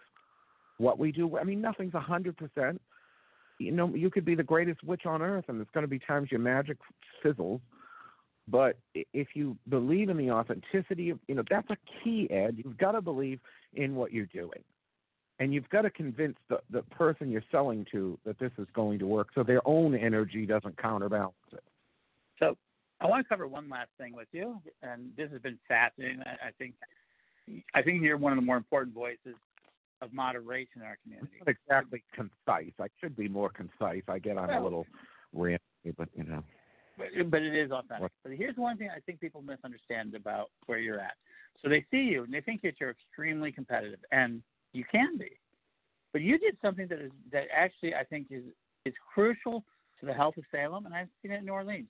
You put a map out that basically told I put what? every single. You put out a map that told where every store was. You are a very cooperative person. You were on the tourism boards. You were on. I, I did do no, I did do the, I did the map in New Orleans first because I was so afraid of them thinking I was a carpetbagger. I wanted to show them, you know, in in Salem I do have a map now. It doesn't have everybody on it because you know there are some Right. shops I can't recommend in Salem. But I get what you're saying. I, but that's here's the thing, Ed. The, there's only one person I've ever been competitive with in a true way, and that's myself. Mhm. It's sort of like what they say in the movie, uh, uh, uh, the musical Evita. You know, when it is you that you know, what do you do when it's you that you're following? Because at a certain point, there aren't enough people at your level that you can compete with. So you're no longer really looking at that. And even when I wasn't at that level, I always wanted to be different. Like I would go around and look at the other stores and go, you know, you know, like some of those people in Salem, they'll go through your garbage to see who your suppliers are on the boxes Mhm. and then copy the product. I'm the opposite. I go into this. I'm like I'm looking around. You know, Lorelei and I are the same way. We don't want to look like everybody else. We're like, in fact, she and I talk. You know, not infrequently. You know, what do you? Oh, what's your line? Well, what are you doing with this? Oh, and then we'll share a supplier, but that supplier will, will have some things for her and some things for us, so that we're not creating this. You know, oh, this must be made in China because it's in every single store. You know what I mean? Like Absolutely. there's an art form to that, and you know, in the sense of com- competition, there is no greater competitor to me than Crowhaven Corner. They are the number one store on TripAdvisor, and she's also my best friend. We Mhm. started out as like bitter enemies in the 70s. I mean, not the 70s, 2007. Not because of anything to do with business, because I didn't have a store then. It was more personal stuff that was happening in other areas that you know we got pulled into. And once we got past that, I don't think uh, you know. In terms of business owner, she's the most loyal person I have there, and and she's my number one competition. So what does that mean? You know, we've gone out on vacations. We've gone to spas and you know in Miami, and you know we went to Key West water. You know, we would jet skiing, and you know we went parasailing, and you know she's my number one competitor. So what does that say about competitive? You know what I mean? There's sometimes a healthy competition with us. Like in other words, she knows I like to market, so she sees what I'm doing, and she'll be like, "Well, if you're doing a two-page ad, then I'm doing a two-page ad." Which is funny because there are only three entities in all of Salem that do a three. I'm sorry, a two-page ad in our visitors guide. It's Crowhaven, us, and the Peabody Essex Museum, which has 650 million liquid in the bank. So the fact that we're the only other entity that will do that, yeah, that's a competition, Ed, but it's a fun competition. Like I've never, and I swear to you, I know sometimes people perceive me, but I have never sat there going, and that per, like I am inspired by them. I'm like, well, if like my attitude is like I remember Cher saying once well, if Tina Turner can keep going on stage, I can keep going on stage. But that's different. That's a healthy competition. That's the kind of in, you know where you take inspiration from people. I've always been that way. The only time I've ever really gotten vicious is if I felt people were actually gunning for my interest. And I'm not saying I haven't got it wrong once in a while, but 99 times out of 100, they're gunning for my interest. And so there's the times I put on the dog and I'm a little hardball. But that's not out of competition. Never. In fact, there's stores I don't. There's well, there's really only one store I don't like that's on my map here in New Orleans, but I've never taken that store off because I feel like that store is important to the fabric of New Orleans, and mm-hmm. the, the customer is going to get something. You know, well, sometimes yelled at, but depending on the mood she's in. But you know, the customer is going to get something from the experience of going into that store. So who am I to say I'm going to deny you that experience? Because I wish I had that map when I came to New Orleans because I went to all the, you know, normal run of the mills that's on Bourbon Street and what have you. I didn't get to see all that, and so like I'm, I, and, and that's the thing. That I am still a fanboy after all these years. I'm a Sallie Glassman fanboy. I'm a Priestess Miriam fanboy. I, I mean, Jesus Christ! They did this big article about me few, about four years ago in the Boston Globe, and they basically called me a Laurie Cabot fanboy because when I brought them down to her house to see her, you know, I said I want you to meet her because she's really an inspiration to me. They said that was the only time I shut up. you know, I'm so everybody's always so shocked because uh, I go I've been on tour and you know I'm working on the project that we that I failed previously at. Um, as you talked about, is I'm working on building a show. I'm building a production company because obviously no one knows how to reach our audience, and I think I can do it. I'm going to work at it. I'm going to give my energy to it. But yeah, I'm well, remember the remember that key. What's that? Remember the key here. Mm-hmm. Um, is that well? Remember that project in in, in uh, you know, it, it, they ended up wanting me for something. It was that your guy, but he was not. No. Do you understand? I don't know if you know this, but when I took that over with him, but I can't yeah. even remember his name. Uh, I actually oh, I went. I, I I I don't even remember his name. I insisted. I knew he did UFO something or another on history, but I insisted on going out to New York and L.A. I said, "You need to bring me. Nobody knows how to sell this shit. Nobody understands right. it."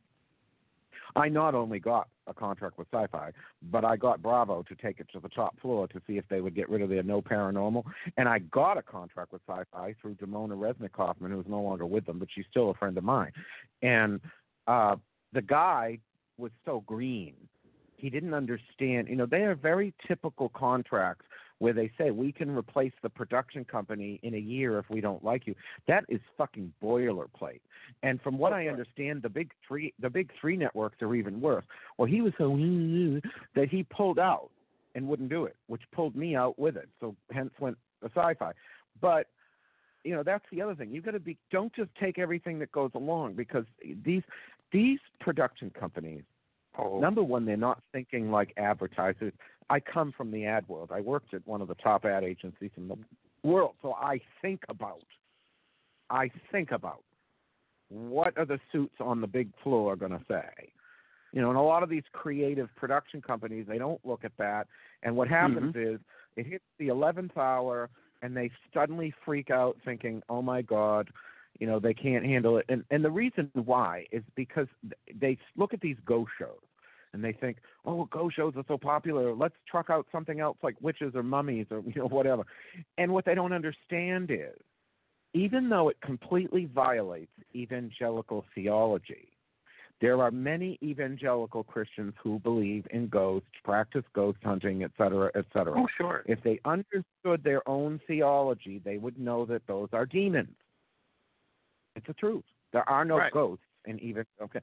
In, fact, I, I someone told me a story who used to be a funeral director that he went to a gathering of Protestant funeral directors, and the the guy giving the lecture said, "How many people here, you know, watch the ghost shows?" And they were all like, "Me, me, me," and they're you know funeral directors, Protestant. The guy went off on them, going, "They're all demons," you know. But in spite of that theology, there are many, many, many Christian evangelicals who do ghost hunting, love Donald Trump, and believe in ghosts. That doesn't extend to witches. And that's what I think a lot of these production companies don't understand. Is now Oh. you're trying to feed witches to that. I did a fucking paranormal conference in Salem at the Hawthorne Hotel where I talked about the necessity of witches and ghost hunting. And I had these de- demonologists and other paranormal people standing up and getting all upset. And I'm like, do you realize where you are? And you have a problem with witches? So what I'm telling you is that is as if you do this as a production company, that is the, the hurdle that you will have to hurdle over, which Oh. nobody else has done.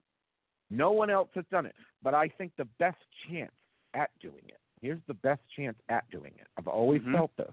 Always. I've said it to every producer I've ever worked with. I've always felt this. That if you can find that connectivity of the muggle seeking magic, find a way to make that show about helping people with magic and connecting to the audience in a way that makes magic more than just watching these freaky witches in the woods, you know, doing something you can't possibly understand or you think is satanic or evil or you know because it's different. That when they look at the ghost hunters they can relate to them because there's so many people that live in trailer parks and you know every trailer park has its own ghost hunting team with matching t-shirts. Right. Probably, you know so they can relate to that. They can't however relate to that weird coven of witch you know some people can you've got to find a way to take the magic of the witch and, and, and give it to those you know regular people. Somehow there's got to be a bridge there. And i you know i've tried for years. I always tell these people and and and even when i have had opportunities to make a show like that they never quite went there the way i thought they should have. And so it never the suits always look at it and go this isn't relatable and eventually they start to realize well, the American Family Association and One Million Moms, you know, they were freaking out about lesbian kisses on the fucking Hallmark Channel. What do you think they're going to do about real witches? I'm waiting for what is going to happen when Fort Salem But that's gets why airwaves. But again, it's a it's fiction. I agree. No, I agree Not with you. You, you and I've, I've taken that advice, and you're right. And you know, Fiona made a very interesting point about this too. She had another side of this that I thought was truly fascinating, and I don't know if it's true, but I believe it. Mm-hmm. and that it, and she it was such a powerful point she said maybe you know it's one thing when hollywood has the good witch in a fiction thing Mm-hmm. but there are still there are still three go to bad guys in hollywood the witch the serial killer and the muslim terrorist they are the three top you know villains of hollywood Absolutely. and so Fiona made the powerful point that if they were to put real witches living their lives in a reality show, would it diminish the value of that prop that they truck out? You know, if we show witches as a real thing that's positive and living our lives, will it render useless their power to bring it in as the go to villain? It's sort of like why you don't see a lot of things showing Muslims in a popular light or serial killers. We never see them in a good light either. No, I'm kidding, but I'm just saying. But the point is that by keeping, by not putting us, and I think she makes a powerful point, that is not powerful. putting us on the air and showing the truth of what we do, except in the occasional one off. Oh, here's some freaky witches. They never quite get to the point where they can destroy the use of that evil witch stereotype that they continue to truck out. even today. You know, there's there's constantly the bad witch as the go-to villain. It's the it's the witch, the serial killer, and the Muslim terrorist. Is there somebody else that's in that level? I'm trying to think. Those were the three I always. I mean, I'm sure there's other villains, but are there any villains in movies, in TV? I guess the corporate mogul. You know, I guess that's But he's often a you know, serial like- killer. Huh? but he's often the, the the Hollywood CEO. But he's often a serial killer or an agent of death. True. So yeah. But you know what I'm saying? There's these there's Yeah. these certain tropes that they're constantly trucking out, and which is one of them. And if we make what we do real, authentic, positive, and powerful and empowering, hmm does it strip Hollywood of that go-to villain? You know, and I and she, Huh. you know, I, I I don't I don't have data on this, but when you know Fiona is so brilliant, you know, but when she came Yeah. out with that, I said, "You was just you fucking nailed something." Like I felt that when she said it, and I said, "You know, she's got a point there, and no one has done more." Sizzle reels, pilots, Oh, you name it. She lived. She lived in L.A. She was the template of potential reality show witch absolutely. and it, I thought was if you know she hasn't done it, I don't feel so bad that we haven't. You know what I mean? I mean, look at everything she does. It's like, it, it, or Laurie Cabot. You know, when she hasn't done it, I don't feel so Oh, bad yeah. that you know you look at her and she's fucking iconic, and it's like, well, if she hasn't done it, I don't feel so like a loser that I haven't done it. You know, and and I think it's I don't at this point in the game, Ed. I don't know how bad I want to do it there's a part of me now, like my husband and I have discussed this, and it's like, we're, you know, we're doing really well. You know, we we take wonderful vacations. We fly first class to Europe. You know, we stay in five star. You know, Utu nicknamed me five star. You know what I Uh-huh. mean? It's like, do I really need this? Because I've never wanted fame for its own sake. People, that's another mistake people make about me. Oh, sure. I come from the I come from the ad agency world. I, I love attention. I'm an attention whore, but I can get attention in a room. I, I don't need, you know, and that's more real because it's engaging. You know, you're actually talking back and forth with the person as opposed to who knows who's looking at you in a box. That to me isn't real attention. I understand publicity as nothing more than a means to an end, which is twofold. It helps the business and it helps educate people about magic and witchcraft and put out you know what I believe magic and witchcraft to be. You know, and my attitude is if you know you get all those people that criticize us and so you don't like the way you represent witchcraft. Well, you know what? I didn't either half the time, so that's why I put myself out there. I figure, well, if I put myself out there, I don't. I now I can I can bitch, but if I'm not going to put myself out there, who am I to bitch about how Ed Hubbard or Laurie Cabot or any of these other people represent the craft? You know, I'm just saying I, I don't have an issue with the way you represent the craft, but my point is, if I did, I wouldn't have a right to bitch if I'm not Mhm. also sticking my neck there. So hey, I put my neck out there, and it helps the business. But that publicity is a means to an end. You know, you think about that Ghost Adventures episode I was on and how many times it's re-aired, and people still recognize me because it gets re-aired. If it wasn't re-aired every 10 minutes, I, they wouldn't.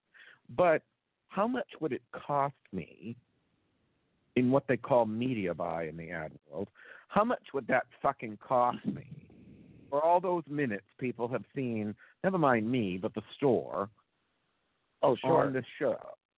How much? How much money would it cost? You know, granted, an ad, you know, an ad would be more controllable, but sometimes that works against you, which is why a lot of people do advertorial, which looks less like an ad. It pretends, you know, those things where it, it looks like a news article, but it's really a paid advertisement oh, you know, sure. advertorial. It, it, it's like in terms of say, it, it you will sell far more mattresses if Howard Stern talks about your mattress in the narrative of his show versus the commercials he airs. That's a fact. So Mhm. if you're what you're doing is in the midst of you know here we are in Hex and we're lighting candles and the Ghost Adventures people are there. Well, you know what? That's way better than a commercial. So of course I'm going to want to get. If you get any business sense at all, you're going to want to work that fucking nipple, Mhm. and you're a fool not to, because we- I mean, hello. Now, granted, there's a lot of people that don't monetize it. There's a lot of media witches, or at least you know, occasional media witches that have never really. I mean, not for anything. Crazy phone calls lady got all the same publicity that I got from that crazy phone call thing that made Mm-hmm. printed newspapers in Belgium. One of us went up half a million in revenue. The other saw her store close and is now on a street nobody goes in the middle of nowhere, and she opens three days a week. So publicity itself is not enough.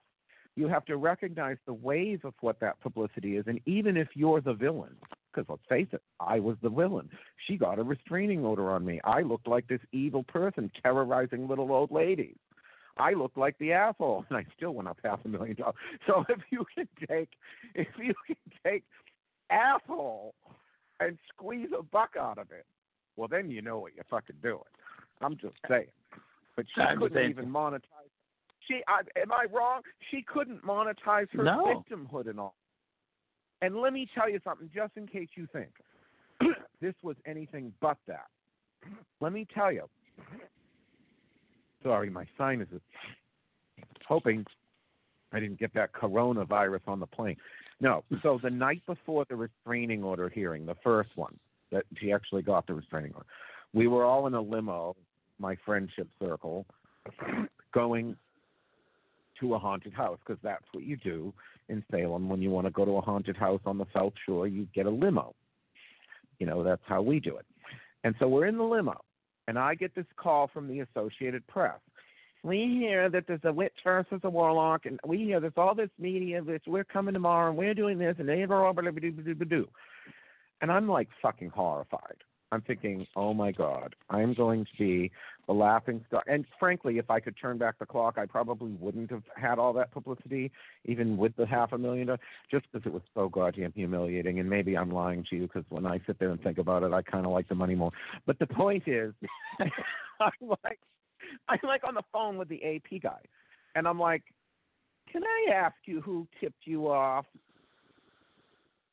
Well, I just spoke to her lawyer, and that was his way of saying she did this for a fucking publicity grab. And oh, my lawyer pitched that, and my lawyer put that out there. And this is this is the this is how absolutely vapid the the powers that be in Salem actually are. Look how long it took me.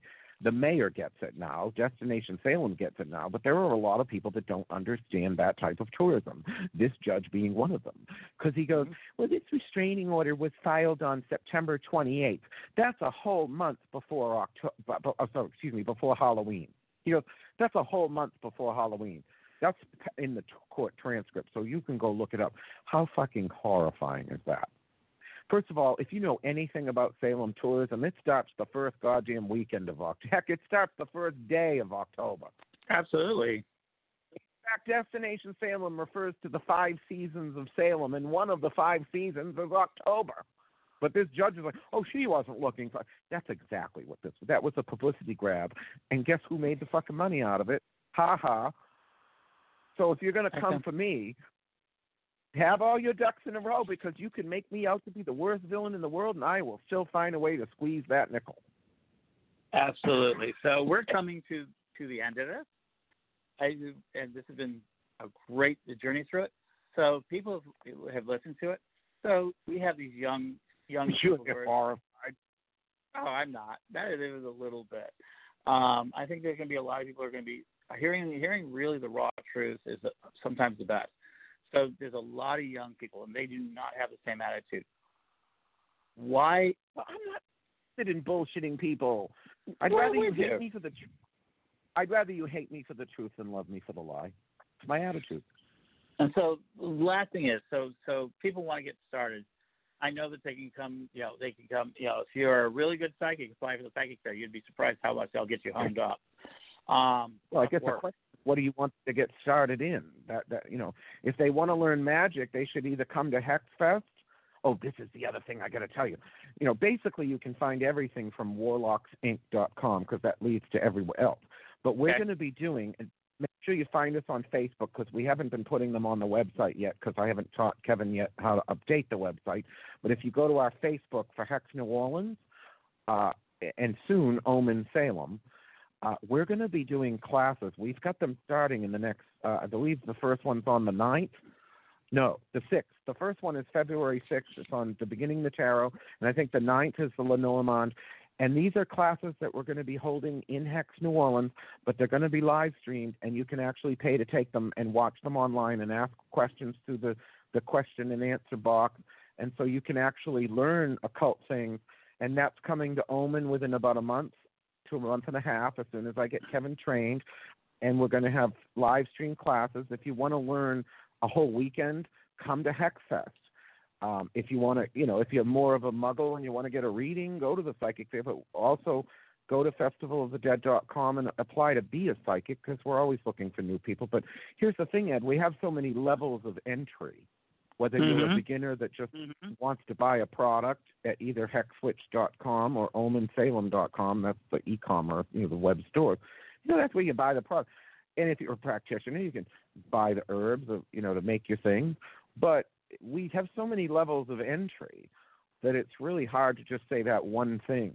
You know, I say if you want to be an actual witch, read Brian's book, Initiation into Witchcraft from Warlock Press, because that is that is the foundation. It really is. Good book. And it's it, a mighty powerful book, I will say. I have read it now, and and I will. I I I agree. As an initiate myself, I agree. It's a very sound book. I wish I would have known more of that earlier on myself. Hmm. Right. Right. I wouldn't have wasted my time with all this other claptrap. I would have actually done it.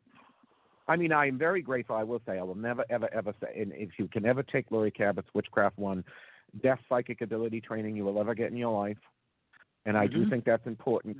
Using magic without psychic ability, it's like using a video game with the TV off. You sort of know something's happening, but you don't know how. And so, you know, I will say, Cabot training is very good. It's not the same, but there are similarities with Alexandrian witchcraft because we do a lot of mind mm-hmm. magic, you know. So it's mm-hmm. and I think initiatory craft as well. But yeah, go to Warlocks Inc. Really dot com, you know Warlocks Inc. That that goes everywhere. You know, that's like the portal to everything else. And it is hopefully, because I was. Because you got to, we're so, so diversified. How do you put it all together? I, I agree. I absolutely agree. This has been a real pleasure talking to you. And so, yeah, everybody knows. So, if your final thing is go to warlocksinc.com. And is that is that correct? Warlocksinc.com. Has I got that right? And um, yes. and enjoy that. And in a couple of days, I'm going to be uh, interviewing your uh, Sandra, Sandra Mar- Mariah Wright, as a powerful business. Oh, awesome. And so that'll be February oh. 4th. If you want to hear some of the uh, more interesting I, love, things. yeah, I want to talk powerful businesswomen. I mean, they got fucking Random House. The rest of us are basically we're all in the welfare publication society. you know I mean? and so, you know, once you do that, you know, you you you say what you say. You know what I mean? You can we can, and so did Laurie Cabot, by the way. She was the first witch to get something of that level. Um, Absolutely. You know, so it it, it it's Sandra's coming full circle with that. You know, and uh, so I, I be, thank you for having. Oh, this yeah, whole week. Thank you for having. And I do, and I'm thank you for launching us. I hope people really listen because, you know, they have such a mix. You know, they think these things are mutually exclusive. We're not expected to be poor. You know what I mean? No. You know, and if you're one food no. from the soup kitchen, how are you really going to help people with magic if you don't get your own shit together? And I think that's one of the reasons why I wanted you on tonight because I think you've done one, you've done an amazing example. And not only have you just, and I don't think you just did it for yourself. I think you've done it for a lot of other people. Like you said, you have a team on it. And I really think that one of the benchmarks of uh, the, the transformation of Salem into the witch business is a lot to do to your efforts. And Sean, Sean's early vision, and you basically carrying your own personal legacy. And heck, you meeting Brian is like one of the best things I've seen. It, it is it is it definitely rounded you out. I appreciate that because people do try to gun for him or they'll gun for me vis-a-vis him or you know what I mean? They or they see him as a threat or some sort of thing. And it's he's so come into his own like I have his haters you know like he'll get a hater and they don't mm-hmm. know who I am. But now they're my hater because they were his hater. And it used to be the other way around you know? So he's got his own oh. really expanding platform. And, and and but he's also i mean he's dedicated he's a dedicated high priest and he really understands the magic and the religion and the priesthood and the mystery cult that is witchcraft, as well as I think anybody. Mm-hmm. It, it's it. I don't think he always gets the credit because he was hasn't been around publicly all these years. Mm-hmm. But I think that's starting to change. You know, that book is the, is the catalyst. Well, I will say this is the first year, so I just did one of my surveys as I do from all the, you know, every year I do the same survey. Tell me who the people I should be interviewing, and Brian was one of the individuals who came, was was one of the newest voices that I I've heard people go, oh Brian, Brian, you should do Brian. And at some point, we, well, did you um, have you asked? Not yet, because I know not yet. I'm I'm waiting until very I will in time, but I think that um I think Brian uh is amazing and I will, as you know. Um I'm going through this. I've made my rededication to bring people information. I know I'm reaching out to about a million people a month who like to pay attention and one of the things it is is because we focus we focus on the audience that is, and you've done a really great job with that. And I really appreciate you coming on and being a part of this. So it's Warlocks Inc. You've been listening, if you haven't figured it out, Christian Day, the entrepreneur and witch, and just all around busy person. Um, on this. Crazy person. Thank Great. you to you and, and your listeners for having me. And, and thank It's you. always- and, uh, and it's always a pleasure. So, folks, we'll be back again. Next time is Marianne Kay. We're going to talk to her about design work. And this entire week, we're going to be talking to business folks um, that have just, it can show you that abundance is a witch's right. Blessed be and good night. Good night, everyone.